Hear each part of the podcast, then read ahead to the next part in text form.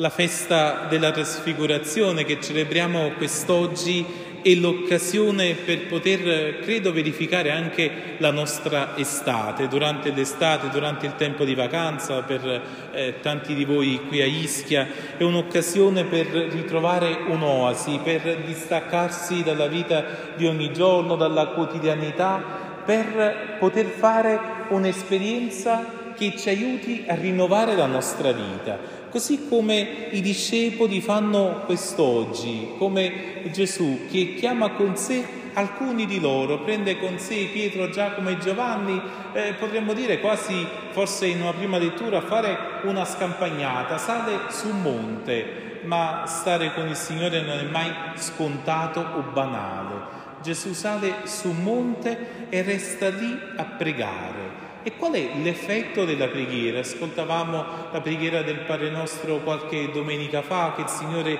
ce la consegniamo ancora una volta.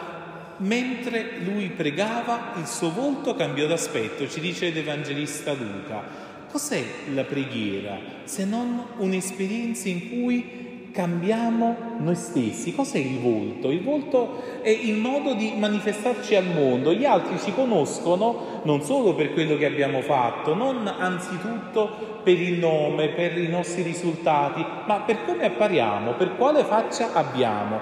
Quando eh, ci dobbiamo spendere per qualcuno o ci dobbiamo compromettere anche per una causa buona, diciamo guarda io per questa cosa ci metto la faccia, cioè metto me stesso significa che se anche il volto di Gesù cambia pregando, allora quale sarà no? questa esperienza della preghiera? Questa esperienza che Gesù sale sul monte, inizia a conversare con Mosè ed Elia che rappresentano la legge dei profeti.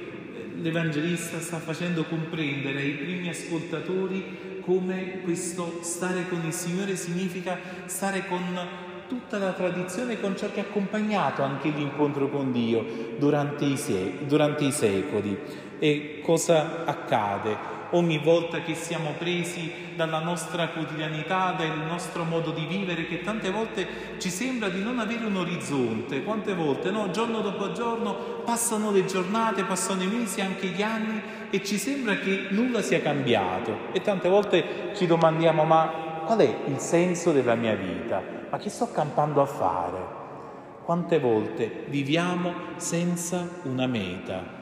E Gesù con i, con i, discepoli, accompagnandoli, portandoli sul tabor, quasi vuole far comprendere come il cammino della vita di ciascuno di noi ha senso se scopriamo qual è il punto di destinazione, qual è la meta, verso dove stiamo andando, come eh, chi sale in montagna e appunto gli serve poter vedere la meta perché trova forza. Forse se guardiamo tante volte solo le difficoltà, se vediamo solo i gradini, forse sconnessi o la strada sterrata, ci può venire no? un po' di angoscia. Potremmo decidere di interrompere il cammino, invece vedere la vetta, vedere per cosa siamo fatti, ci aiuta ancora una volta a dire ricomincio, passo dopo passo attimo presente dopo attimo presente, fare questa esperienza.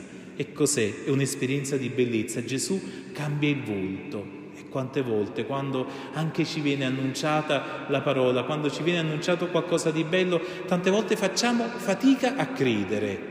Quante resistenze nel nostro cuore incontriamo anche quando il Signore ci mostra il suo vero volto, ci mostra un volto trasfigurato. L'Evangelista Luca annota come Pietro, Giacomo e Giovanni erano oppressi dal sonno, come qualcuno a cui tu dici una bella notizia ma che non ti vuole credere. Forse dice, senti, ma è troppo bello per essere vero, forse c'è qualche fregatura, è meglio che non ti sto dietro, è meglio che non ti ascolto, è meglio che non vedo e invece a un certo punto, no, destati, videro la sua gloria e i due uomini che stavano con lui. Cos'è che vedono Pietro, Giacomo e Giovanni? Vedono la gloria di Gesù, cioè vedono quanto è bello Dio, quanto è bello Gesù, quanto è bello poter stare con Lui. Noi tante volte siamo abituati, la vita di ogni giorno e soprattutto le fatiche, forse ci hanno abituato, ciò che è il peccato delle origini, a credere che alla fine Dio non sia una cosa buona per noi, che Dio forse dietro dietro c'è sempre qualche fregatura, invece poter vedere il volto bello di Dio, quanto ci aiuta, vedere che Lui ci ama. Cosa accade? Quando vediamo un volto luminoso, quando siamo nella luce, anche il nostro volto, anche se siamo nel buio, anche se siamo nella fatica, anche se siamo nell'oppressione, vediamo una persona gioiosa, vediamo una persona luminosa di riflesso, quasi come uno specchio, anche il nostro volto inizia a diventare bello, anche noi iniziamo ad accogliere quella luce che viene da chi ci sta di fronte. Cos'è la trasfigurazione? È una festa che c'entra solo il Signore che ha avuto un momento di estasi salendo sul monte o una festa che riguarda noi? Perché il volto di Gesù, vero Dio e vero uomo, che si trasfigura, è la bellezza dell'umanità che esce fuori in Gesù. Allora a cosa serve a noi questa festa? Farci vedere la bellezza di Dio, ma ricordarci anche quanto è bello poter essere uomini e donne, quanto è bello ogni volta che scappiamo dal nostro vivere grigio, la nostra quotidianità e al contrario scegliamo di salire sul Tabor, scegliamo di salire sul monte, cioè scegliamo di vivere un tempo di intimità con il Signore.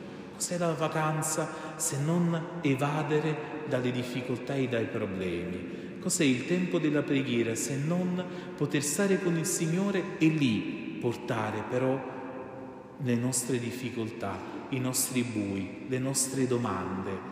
E davanti a una croce, davanti a una malattia, ci posso stare arrabbiato, ci posso stare come se tutto fosse una brutta cosa? O al contrario, ci posso stare da trasfigurato, sapere che Dio mi ama, che Dio mi vuole bene, allora anche in quella croce, anche in quella difficoltà, anche in quella malattia, anche in quella solitudine, anche in quell'età anziana, forse anche in quelle difficoltà, anche per chi ci sta seguendo da casa, lì il Signore ci ama.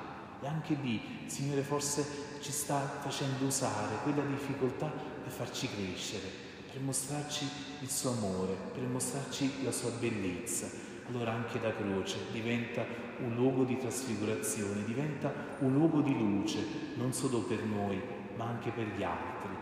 Allora il Signore ci conceda noi in questa festa allora di rinnovare il nostro volto e trasfigurarci significa portare questa luce anche lì dove viviamo. Allora si può trasfigurare la mia vita, si può trasfigurare la vita della mia famiglia, si può trasfigurare il mio quartiere, si può trasfigurare la mia nazione, anche in questo tempo no? di tanti proclami, di campagna elettorale, a cosa staremo andando dietro? Forse possiamo andare dietro alla prima bella notizia. L'abbiamo ascoltata quando Pietro, Giacomo e Giovanni entrano in questa nube. E cosa ascoltano? Questo è il figlio mio, l'eletto, ascoltatelo. A chi andremo dietro?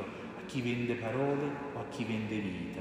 Allora possiamo anche noi poter fare questa esperienza, l'esperienza che fa Pietro e dice è bello per noi essere qui, bello per noi vivere, è bello per noi questi giorni che il Signore ci dona, anche tra le tante difficoltà, è bello per noi essere qui, è bello il dono della vita, è bello il dono che il Signore ci dona potendo realizzare la nostra vita, potendo realizzare la nostra missione. Allora chiedermi dov'è che io posso mostrare agli altri la bellezza del volto di Dio, dov'è che posso amare, dov'è che posso vivere meglio allora il Signore ci renda uomini della trasfigurazione, ci renda uomini e donne che anche all'interno della Chiesa mostrano vol- un volto di Dio bello, volto di Dio vicino, ogni uomo e ogni donna.